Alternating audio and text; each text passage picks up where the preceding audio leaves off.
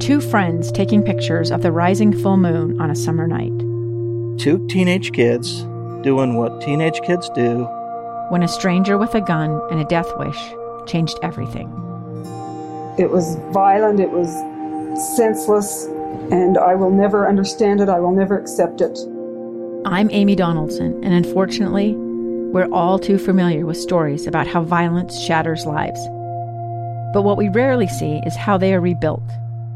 In a new podcast, The Letter, we relive tragedy, but only so we can hear the rest of the story the struggle to reclaim lives, the realities of grief, and the possibilities of forgiveness. I believe in miracles. Sometimes I thought, there are no miracles. Yeah, there are, and this is a big one. Follow the letter at theletterpodcast.com or wherever you get your podcasts. Welcome back. 120 is the time. We are 35 minutes away from the expected time where the Perseverance rover will land on the Martian surface. We will, when that time comes, uh, we'll listen in to mission control from uh, NASA and hopefully, hopefully hear from them confirmation that this mission, which has been uh, in the making for, for some time, taking off from Cape Canaveral in July of this year, making the incredibly long journey to the Martian surface. They are a few, excuse me, a few thousand miles away right now, rocketing through outer space, and in about a half hour's time, uh, that that supersonic speed will be reduced down to just a few miles an hour with some pretty strong parachutes, and then the rover ultimately will be lowered via a crane of sorts onto the Martian surface. And when that touchdown occurs, uh, and if that touchdown occurs, uh, our fingers are crossed pretty tightly that word makes its way back to NASA and ultimately uh, into our ears via these airwaves here. I, am very excited about this. Uh, very, very excited. In fact, uh, in just a moment, we're going to be talking about something far different. But I, you know, I very easily get distracted by things, and I uh, forgot to offer up an invitation I was going to make in that first segment. Uh, again, about 35 minutes away from the expected touchdown time of the Mars Perseverance rover sent up into outer space by NASA. Here's my invitation. You got about 35 minutes or so to uh, to comply if you choose to. And it's uh, would you call your children your grandchildren? I, I would like the eyes of as many young people as possible to see what is taking place here today.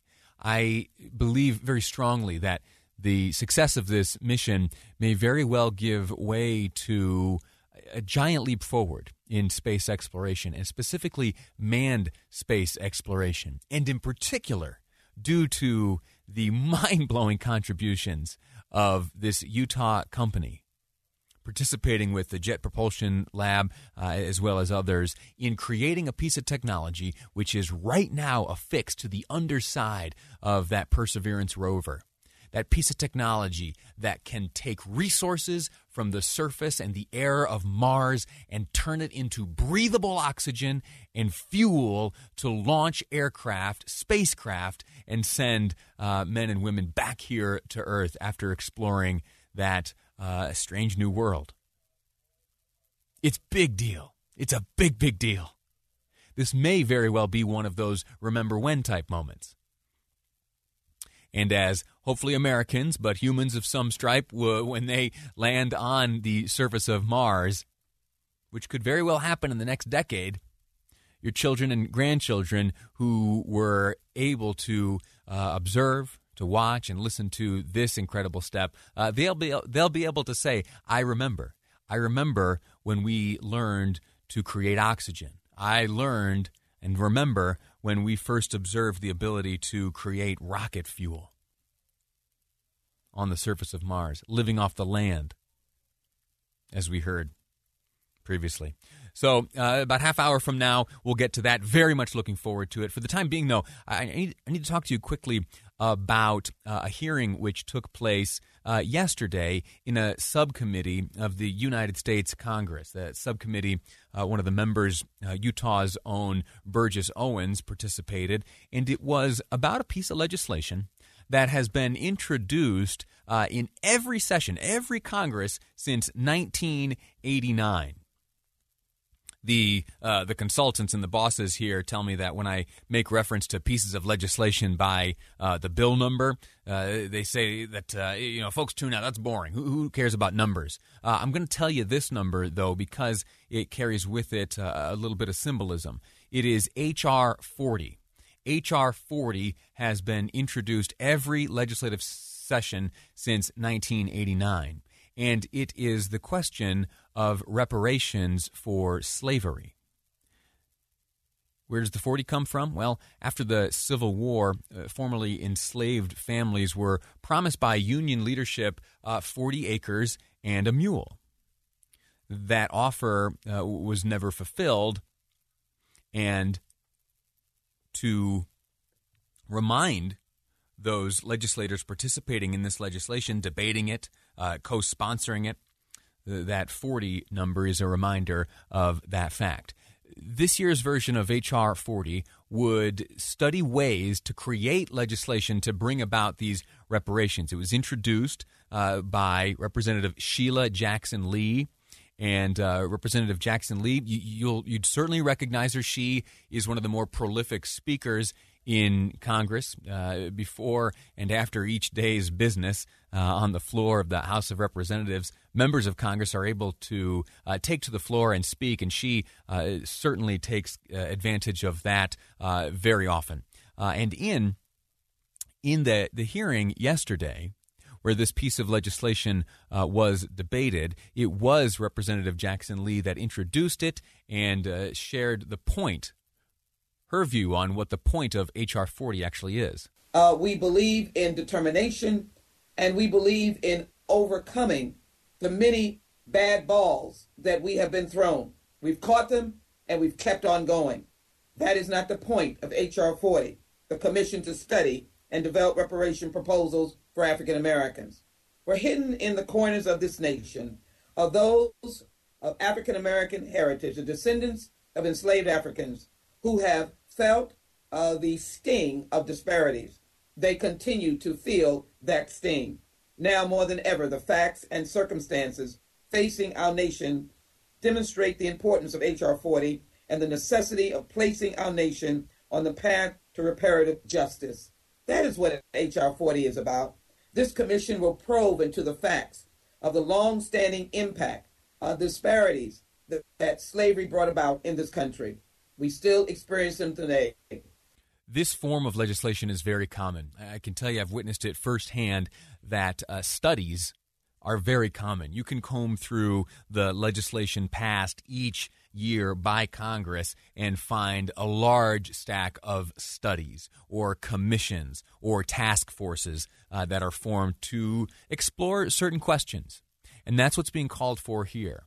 It is a way, uh, it is a piece of legislation that would call for a study, an analysis, and ultimately suggestions uh, on reparations. Now, of course, uh, Representative Jackson Lee, very supportive of this as the bill's sponsor, uh, but there are those on the other side of the debate, including Utah's own Burgess Owens and Herschel Walker uh, both participating in yesterday's subcommittee hearing. I want you to hear exactly from those gentlemen why they oppose the uh, measure being put forth by Representative Jackson Lee. Representative Burgess Owens explains that Americans came together to end slavery and that those who fought for it were extremists, not the majority of the population. Here, Representative Owens in his own words. Uh, I think as, as I, I'm going to start asking my questions in a second, but I'd like just to to bring back a little bit of history because I think history is really important as we talk about our past and where uh, the, uh, a lot of our evils have happened. Uh, and it's not been an American problem. It's been pretty specific. And if we want to talk about reparations, let's look more specifically in terms of the people that actually did it. It was not Americans. Americans fought against that. That's why we end up winning uh, and, and, and, and, defeating slavery because so many Americans have decided it was an evil thing to, uh, to finish up. Participating as a witness in the subcommittee hearing of yesterday, uh, Herschel Walker, an African American man himself, who during the hearing shared a lesson his mom taught him about self sufficiency. And also, he hits on the need for equal education. Here's Herschel Walker. I asked my mom, who is in her mid 80s, her thought on reparation. Her words, I do not believe in reparation. Who is the money going to go to? Has anyone thought about paying the families who lost someone in the Civil War who fought for their freedom? Your dad and I taught you, speaking of me, to provide for you and your family through a good education and hard work. If you give a man a fish, you feed him a day. You teach him to fish, you feed him a lifetime. Reparation is only feeding you for a day. It's removing the sign of for whites only, replacing the sign for no education here. Black Americans asking for a hand up, not a hand out. There you have it. Uh, that debate went on for a, a, number of hours. If you have the occasion, please uh, track that down and listen to it in its entirety. But we've presented both sides here, and uh, and please note that we're not talking about uh, actually passing a piece of legislation at the moment uh, that would call for reparations, but rather a study looking into uh, what something like that might look like, who might qualify, and how might those reparations be paid. Uh, nothing wrong with a study, nothing wrong with taking a look. Uh, and we will, you know, certainly follow this piece of legislation as it makes its way uh, through Congress again via regular order, as it has for the most part since uh, what 1989, when this idea was first presented into uh, and before the United States Congress. Uh, interesting stuff. If you have any thoughts on this question, 57500, that's the Utah Community Credit Union text line. We're going to take a, a, break right now. Remember, about 25 minutes away from the expected touchdown of the Perseverance rover on the surface of Mars. Be sure to tune in then. In the meantime, though, we'll have a conversation with 1st District Congressman Representative Blake Moore. He's been busy lately. What's he been up to? We'll find out next on Live Mike. I'm Lee Lonsberry and this is KSL News Radio. I'm Dave Cawley, investigative journalist and host of the podcast Cold. In October of 1985, a woman named Sheree Warren left work at a busy Salt Lake City office to meet her estranged husband at a downtown auto dealership. She never made it home. Sheree's car surfaced weeks later in Las Vegas. In the parking lot of a hotel casino. No one knows how it got there. Strange. It was strange. Both Sheree's estranged husband and her boyfriend raised suspicion for investigators. I kind of thought that he might have done something. But no arrests were ever made. In Cold Season 3, we dig into double lives, make new connections in the case, and examine the difficulty raised by reasonable doubt. We want answers just as much as anyone else. They have creeps like that now, too, so nothing's changed. That's the new Cold Season 3 The Search for Sheree, now available anywhere you get your podcasts.